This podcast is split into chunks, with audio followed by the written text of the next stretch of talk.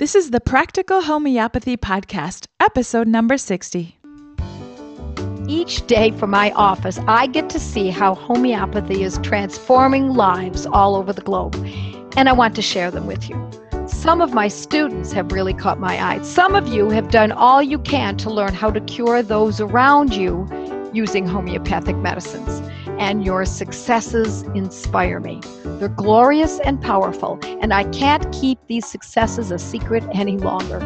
So, with help from my roving reporters, we bring you a mini podcast series that I call Moms with Moxie, and sometimes we even interview dads with audacity.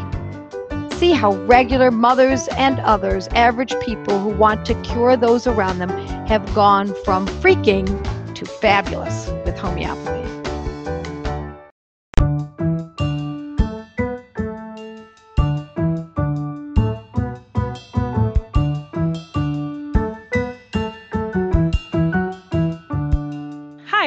And I'm super excited to be here today with another Mom with Moxie, and her name is Lisa. Welcome, Lisa. Thank you, Kate. I'm so happy to be here. Well, we're glad to have you and excited for what you have to share with us. So, Lisa, tell us a little bit about yourself and your family. Well, I am a mom. I am a hobby farmer. I am a student of homeopathy. I am currently attending a um, homeopathic college uh, in Ontario because this is what I want to be. And I, you know what? I have Joette to thank for that, actually. So I have two children. I have cats, dogs, horses, ducks, and quails. Oh, quails. And a husband. And a husband. I like how you say that last. And a husband. That's funny. Um, so I think many of the people listening to this podcast might be super interested, and their ears might have perked up when they heard that you were actually attending college um, for homeopathy. So tell us a little bit about that. Are you loving it? Oh, definitely. Um, I- absolutely. I-, I am. I am picking away at it slowly at night because I have my days quite preoccupied and full with all these children and animals. And, you know, it's just such a lovely thing to do at the end of the day. It's like my kind of my reward. I get to study. But during the day, I, I can listen to Joette's webinars, and it helps so much with my school. I'm able to go so much faster through it because I've got all this foundation first from Joette. And so it makes it such a pleasure. You know, you, you found something that you love and you're doing it. That's and I'm able nice. to apply all of this knowledge to everything on the farm and my kids. I use nothing conventional. And not that I have anything against um, conventional medicine. My son had to go through a couple of brain surgeries, and I'm very thankful for modern medicine. But for, you know, ninety-nine percent of what we have to deal with in our lives, I can do it myself, which is so empowering and so wonderful. So thanks, Joette. Love ya. So, wow, your son had to have surgery. That is really um, difficult and hard. Tell us the situation, if you don't mind sharing. No, of course. Uh, he had hydrocephalus, which is when, um, I mean, if you look on the internet, the, the pictures are quite um, freaky, especially for a mother. So thankfully, we were able to get a brilliant surgeon who, and I won't go into all the details, but who managed to uh, correct it. It had, had to happen twice. And so the first time we did the pre-surgery protocol, and it was great. He came out of it amazing, like flying colors, no infections, nothing.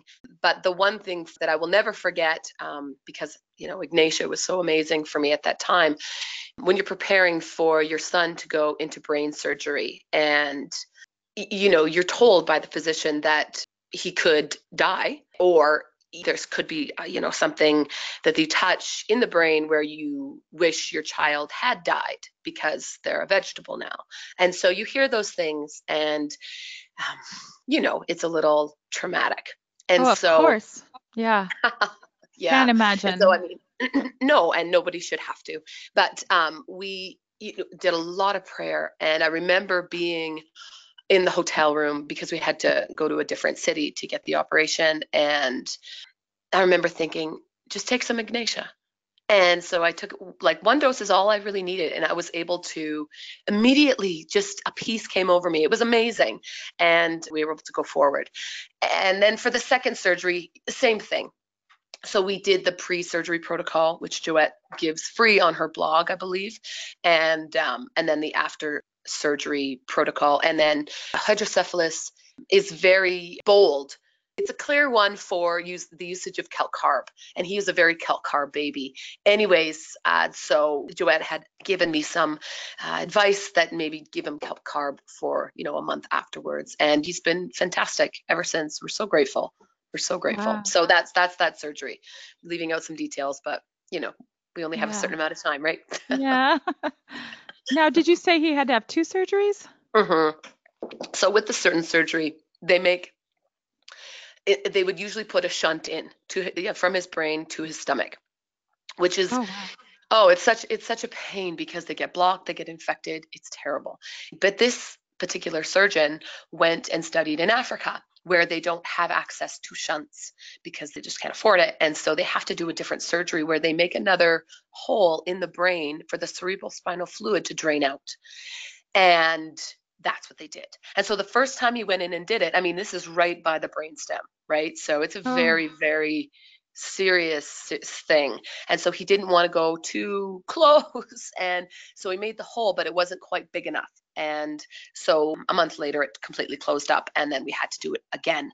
And the second oh. time, you know, there's a twenty-five percent chance that it will work. But I knew in my heart that it would. It just needed to be bigger. And so, you know, once you get past like the six month mark, that's when the doctor says you throw a party because it's done. And so now he's over two. The second surgery happened when he was eight months. So we're all good. We're all good. He still has yay. to go once a year for an M R I, but yeah, he's really good. So yes, wow. yay, indeed. Yeah. Wow. But you know what? I really don't mind because, I mean, no one escapes, right? No one, esca- everybody's gone through stuff, right? It's all mm-hmm. in how you handle it. it. And these surgeries have given me such empathy for other people. I'm working with a woman whose son has a brain tumor, and I was able to reach out and help her, and she listened to me because I had gone through something similar with my own son. Not a tumor, but something very scary, right? Right. And so we use, you know, God gives us these situations so we can use it.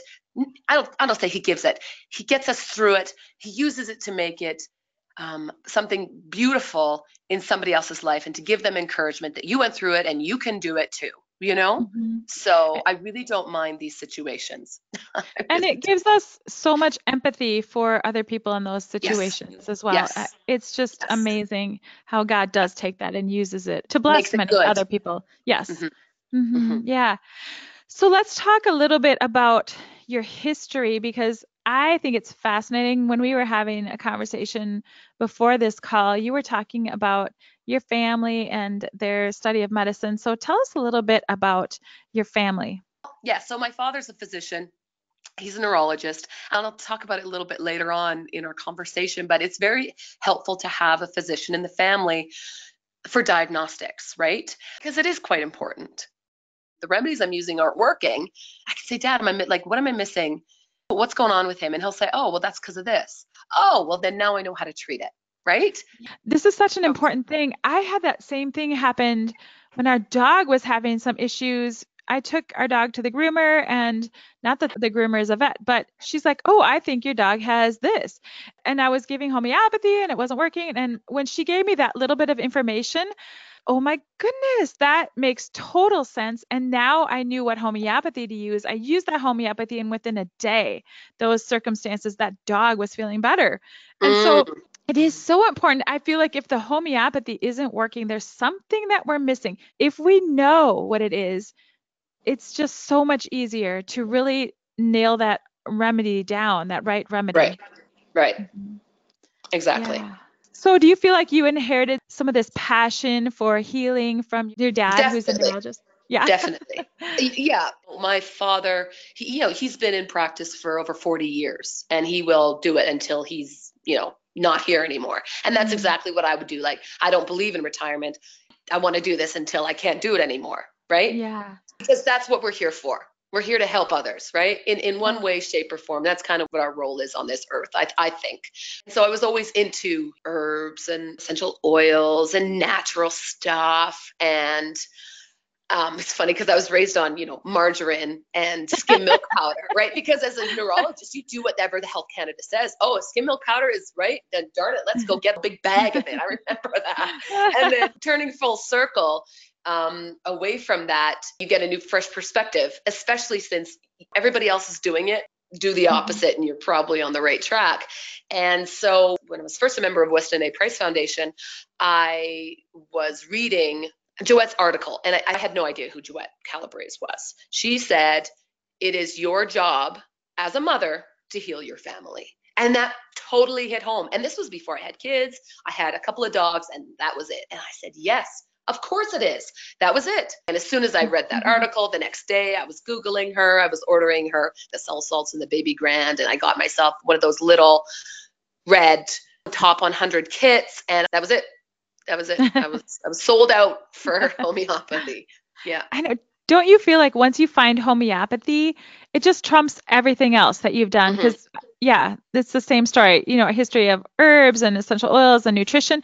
And those are all great things. But homeopathy, you just want to shout, this is it. This is it. Mm-hmm. This is it. This is it. Yeah. And all those other things are nice um, additives, right? Yeah. That's it.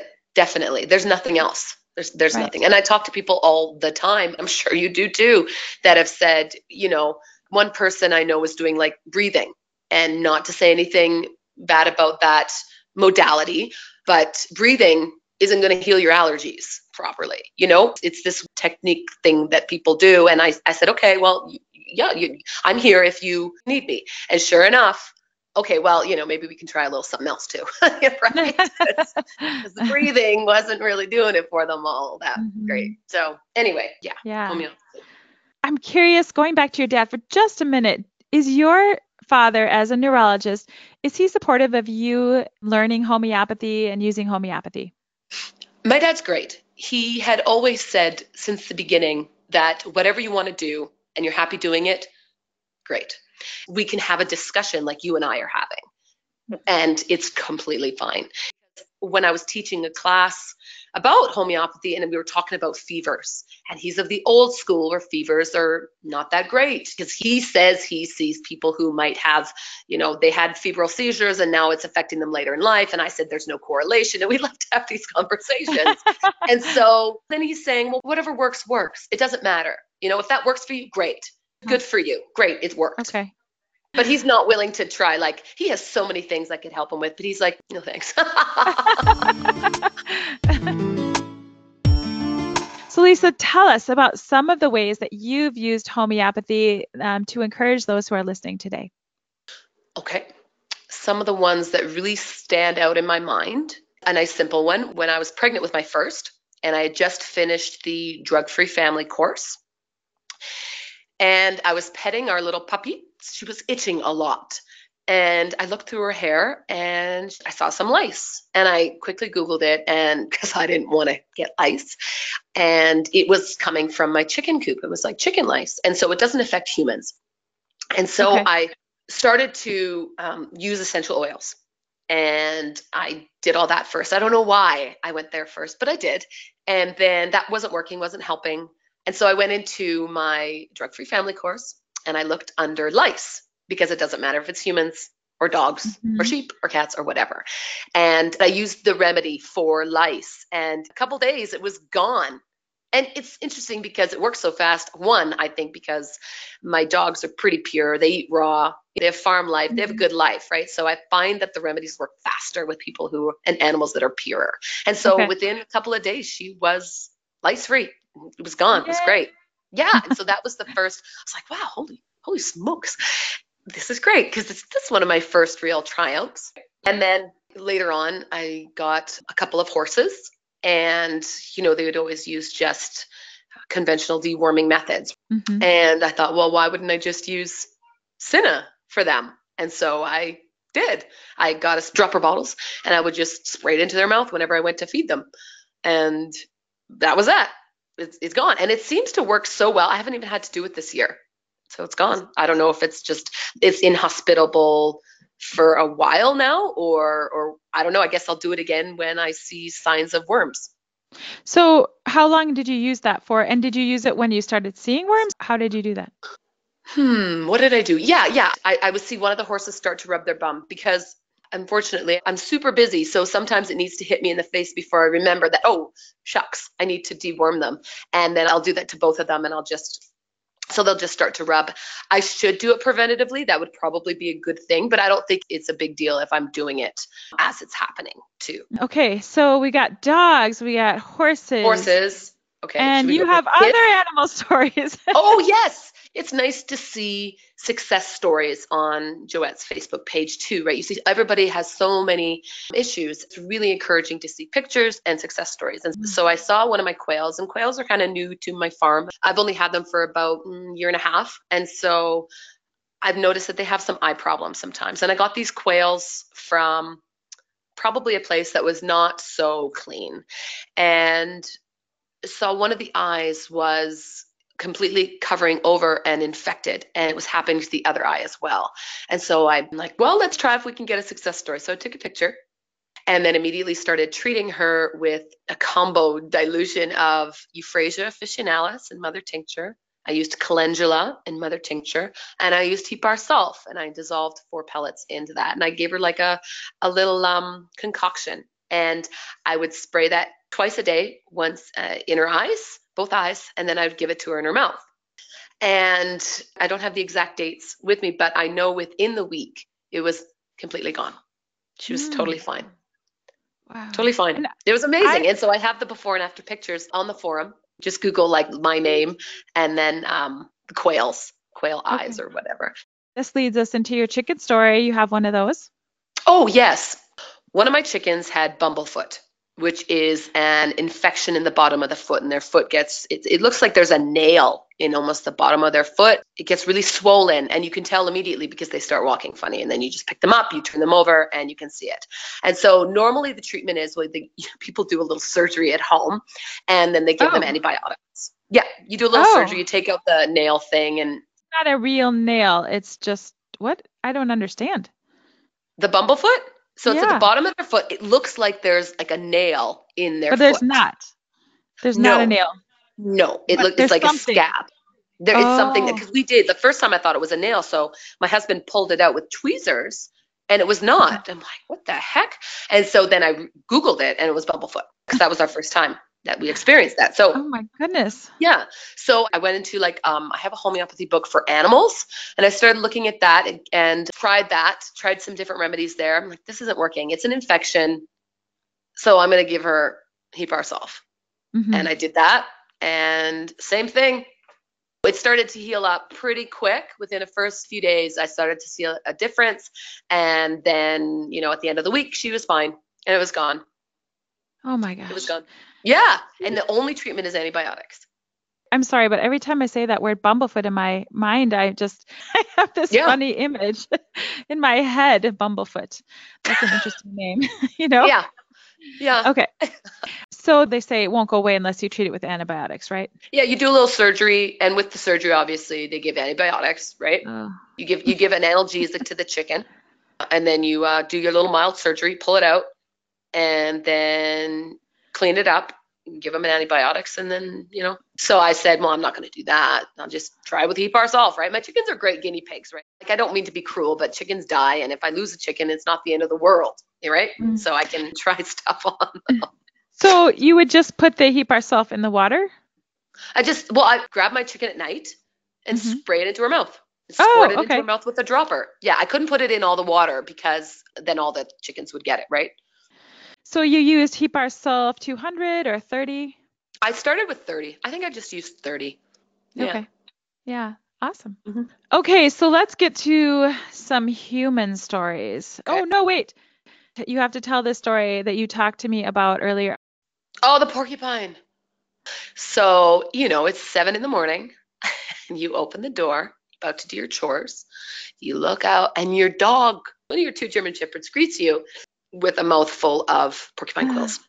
Yeah, it's oh. off. That's the word. And my husband's a gone. It's just me and the boys. So I called up some reinforcements, and um, my friend who's R C M P held each of my dogs down while I pulled them out one by one. It was awful. It was awful. And oh. so at the time, I didn't even think to give them anything either, because they didn't want to take anything in their mouth, nothing. They couldn't drink. They couldn't do anything. So I was focused on getting these quills out and then dealing with it afterwards. And dogs are super hardy. And once you get them out, I mean, the quills are pretty sterile too. Like once you get them out, they're fine. And mm. so my black German Shepherd, she got them all out fine. My sable German Shepherd, one broke off in the bottom of her lip. Now, the thing is with porcupine quills, they have the barbs at the end of them. And so if it's somewhere in like her chest or her head or something like that, you have to go and get the vet to take it out, because it will work its way into the body and Ooh. Cause a lot of trouble. Yeah, we have a vet as a friend, which is also very convenient.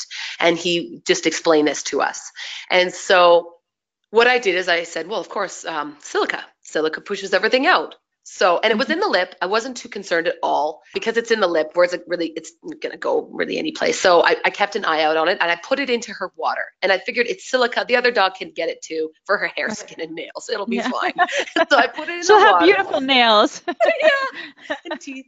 And so I put it in the water, and I could see the pus starting to come out, and slowly but surely it's working its way out. And then I talked to you, Kate, the other day, and you said you just used uh, thirty.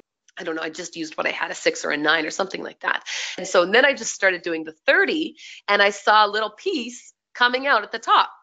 So I pull that out, but I think oh, there's still more. But it's very, very small. It's very contained. It's not going anywhere else. And I just sort of push at it every day. My dog loves me for that, of course. But I just oh sort my. of push it out, and I see some pus, and I see that the body's doing its job by, you know, containing it and working its way out. So that's pretty awesome. And, you know, you're not scared at all, right? There's no fear. When you know what you're doing, there's no fear. Oh, I'll just use silica. It'll be fine. Mm-hmm. And it is. It's great. Right. yeah. Yeah.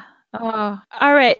So humans? Share with us some of, you, yeah, some of those human stories. Like with your kids, I'm sure you've had things that have happened. Oh, yeah. I mean, there's always the bump. There's always the bruise. There's always the scrape and scratch. I mean, I couldn't imagine my life without arnica and calendula. Seriously. Mm. And hypericum, of course. But the one, again, that really stands out in my mind that I found was a real victory was croup. Okay. And I had learned about croup in the Drug-Free Family course. My kids are super healthy because I started this before I had kids. So I was prepared. And yeah. um, so I'm kind of just waiting for stuff to happen so I can use my newfound knowledge. And last Christmas, my son does his usual. When I know he's coming down with something, mothers just know when their kids are, this is happening. Yes. And so yeah. he's on the couch. I think I'm making some Christmas ornaments at the table, and I hear this cough. And I'm like, is that croup? I think that's croup. And so in my mind, I'm going, ash, aconite, spongia tosta, hepair sulf. Those are the three top remedies for croup. And I'm going, okay. Aconites, usually it comes on powerful, comes on strong. That's the first remedy we think of. But usually it happens around midnight, right? And it wasn't midnight. It was well before midnight. And I'm like, this is more like spongia tosta, which is like a saw going through wood. I will never forget that, right? right? When Joette talked about it in that Drug-Free Family course. And I thought, I'm going to try spongia tosta. And so I started with spongia tosta thirty. And okay. I probably gave him Mm, four doses total, and I stayed up with him because he, and he was very scared, which is also indicative of aconite, but I wanted to stick with spongia. Mm-hmm. Just stayed up, stayed up with him. We just read, and then he would fall asleep and then wake up, and then that hacking cough again. And then we were able to, after about four doses, it was it was done for the night. It was done. Went to sleep. Okay. It was fine. The next night, it started again, but it was much milder. Use spongia tosta again, probably only two doses, and that was it. Mm. And I remember talking to my stepmother, who is my father's wife, and she said, Krub, what did you do? And I said, I used homeopathy. Oh. yeah, that's that's it. Like, it was no big deal. Because her daughter had to take her son to the emergency room three times mm. when he had croup. Oh, wow. So I'm like, the emergency room is for a broken bone, not for croup. This seems, it seemed crazy to me. So that first night when you gave him the Spongia, how often did you give it?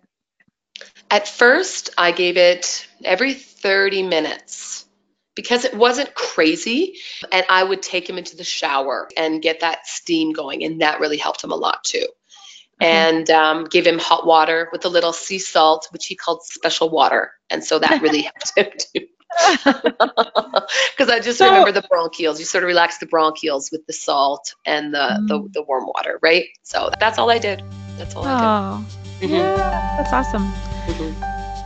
Mm-hmm. I know a lot of mothers and a lot of people in general have trouble with these skin conditions, the eczema. Mm-hmm. And I was quite frustrated with it as well because I tried to help couple of people without any really great success. And this is when I just first started about the Good Gut, Bad Gut course and the skin course. And I probably didn't listen to it enough times, or I needed more information. And mm-hmm. so it's cumulative. Now that I have all of these courses and I listen to them all, and then I start from the beginning and I listen again. And so you start to really, I don't want to say I'm an expert, but it's coming together for me. So mm-hmm. with the one little girl, and I don't know all the circumstances, but I tried to help her and it, it wasn't helping that. And so I was a little more cautious working with this little boy. And he was probably eight months old. He's blanketed in eczema, very bad, it, to the point where people were staring at him and saying, like, what's wrong with your child? And his mother has psoriasis. So it's it's an inherited trait. She's a nurse. He had a birth in what she called a very normal birth. All of the standard things were given, maybe except the epidural. You know, oh, he had this and we had this and we had this. But I mean, that's just, that's just normal. I'm like, okay, you know, you would say it has nothing to do with, right? What are you going to do? What do you mean normal? Okay. So I'm thinking in my brain, well, that's what triggered it. All of these little things triggered the eczema in this little boy. And so I tried the first line for eczema and it did not help. It made the eczema worse. And it's very interesting because that remedy may not have been correct, but it opened the door to the correct one. So it peeled back that layer, right? So we were able to see what the real remedy was. And his mother realized she had forgotten to tell me a very important thing, where it's burning and it's worse with hot water mm. or it's burning, right? And so I went, oh, sulfur. And so I said, quick, that other stuff. She did an O S O D to take care of that family inheritance and sulfur. And it was done. She was thrilled, thrilled. She went, you know what, we're done. I think I want to take a break from the remedies and, you know, everything's great. And I said, great. You can talk to me again if you want to work on those food intolerances, right? Because, mm-hmm. of course, he has those too. And yes. She, great. Yes, I will for sure. She was just elated, right? You make believers. Yeah. That, right? Yeah. Lisa, you mentioned a couple of Joette's courses that you listen to over and over again, Good Gut, Bad Gut, and Skin the Ugly Truth course, along with the others. So for those of you wanting to know more about these courses, we will put a link to them in the resource section at the top of the transcript for this podcast. Um, for those of you listening to this podcast not on Joette's website, to find this transcript, just go to Joette's website, practical homeopathy dot com, and look up podcast sixty. You can also just Google Joette Calabrese podcast sixty, and you should find it that way as well. And I love how you said, we get that first remedy and it doesn't hit it. You know, a lot of times people can get discouraged if it doesn't take care of it completely. I've heard Joette say this many times, that that remedy, though it may not have been one hundred percent correct, it will often point us in the direction and make it more clear the best remedy. Yes, that was a huge little tidbit that after listening and listening, I heard it. You know, when you hear something, because you listen again and again and again, and then you're and then you hear that one thing that you almost needed to know, and you use that, and it's so wonderful. So that's why when she's talking and Laura's talking in the courses and saying, listen to it again and again. And I'm thinking, of course you have to listen to it. You're listening to it once. Are you nuts? You're not going to get like ten percent of what yes. you need to know if you're not hearing it again and again and again, because things start to come out and be clear and make sense to you, you know? Mm-hmm. Yeah. So sometimes I'm like, oh, I don't need to listen to this skin course. I've heard it, you know, I've, I don't need it right now. And I make myself, it's like studying, right? You make yourself do it. Uh-huh. Oh man, yep. I'm so glad I listened to it because I got that little tidbit and it helped. And that little tidbit pointing you in the right direction was huge for me. And yeah. at this time, right? And I use it a lot. And as I lead study groups, you know, the Gateway to Homeopathy study groups, every time I lead a group, I get something new out of that material in that book or something totally. someone says. And so I just feel like you cannot study your materials, whatever it is that you're studying, enough. Keep going over and over them, like you said, because you're going to find that little bit of information that you need. And so it'll pop out this time to you, and it didn't even phase you before. You didn't even hear it before. Totally. Mm-hmm. Totally. Absolutely. That's with anything. Absolutely. With anything. Yes, with anything. Mm-hmm. Mm-hmm. So delve right in. Do it. Yes. one hundred percent. Yeah. Lisa, you've shared with us so much. Do you have any closing remarks for those who are listening? Anything that you want to share that you think would be important for them to know? Yeah. So for that person who is just starting out, this is kind of what would have helped me had I, had I heard it, right. is to not get overwhelmed, because homeopathy is so big, and it's wonderful that it's big because it's a lifelong study and you never get bored. You never get tired of it. It's awesome. So don't get overwhelmed. Just get started. Just start. Learn it. Use it. Use your pets and your family and your friends as your guinea pigs to practice, who don't mind if, you know, you get it wrong the first time, the second time, they'll still keep with you, right? Or they're your family and they have no choice. Because that's how we learn. So, you know, there are times when you will get frustrated and you think that you can't do it, but you just keep trying, you keep learning, and you will get it. Because that's just how it works with anything. And then that feeling that you get when you're able to help others is pretty addictive. And sometimes that's all you need to spur you on to keep reading and to keep learning. For the more experienced uh, person, I don't know if I'm qualified to speak to those of you out there. I'm, sure. I'm but, sure you are. But here's what I got. And it took me a while to think about what I wanted to say. But currently, at this time, I want to say never underestimate the power of a good diagnosis. Because when I was first started to learn homeopathy, classically, I thought that all I needed were the symptoms, and that that was good enough. And sometimes it is, sometimes it isn't. God gave us good doctors for a reason. And if I can just use one more example for myself, because I think it's a good one, I got something on my finger. And it was started to get a little swollen and started to get a little painful to the touch. And I didn't know what it was, but it had lasted for over a week. And so I knew that it wasn't just, you know, a little cut or something. And there was no cut. There was nothing. It was just a little swollen finger.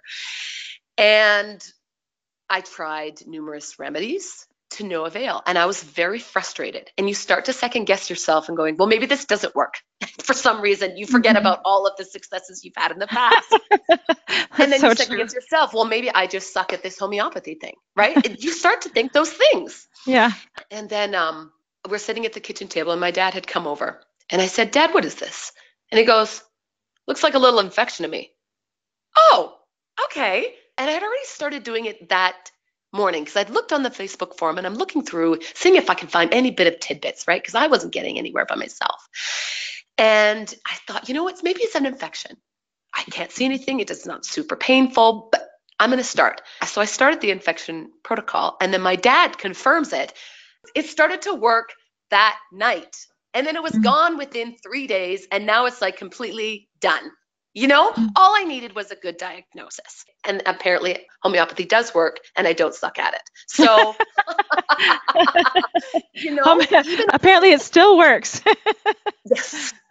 So that's the thing. Even though you can be super experienced, you've done it for a long time, you can still get those moments. But don't be, what's the word? Don't be discouraged. You know, just keep doing it. You will find the answer. You will. So don't give up. You have to go back and remind yourself of all those successes that you've had. Mm-hmm. Then, okay, I guess this will work, you know? So the bottom line is don't give up. Don't give up. Mm-hmm. And that's when it's great also to have a, either someone to diagnose or a community of people to come yes. alongside you and say, hey, what about this? What about this? Yes. Oh, I didn't think about that. And yes. I love that. Yes, totally. And I don't have a lot of people. You know, I'm not from a really big place, so not many people are into this. I'm the most knowledgeable in my area. And so I don't really have anybody to help me. And so physicians, I think, are very helpful in that sense. And then I can go back and ask mm-hmm. on the forum or go back to my books, you know, stuff like that. Right. Yeah, right. Community is good. It's really, really good. Very important. No man is an island. Or woman. No woman. Yes. Yes. Well, thank you, Lisa. You've been an inspiration to me, and I've loved our conversation. So thank you for taking the time to share with us. I just appreciate you. Thank you, Kate. You just listened to a podcast from practical homeopathy dot com, where nationally certified homeopath, public speaker, and author Joette Calabrese shares her passion for helping families stay strong through homeopathy. Joette's podcasts are available on iTunes, Google Play, Blueberry, Stitcher, and TuneIn Radio. Thank you for listening to this podcast with Joette Calabrese. To learn more and find out if homeopathy is a good fit in your health strategy, visit practical homeopathy dot com.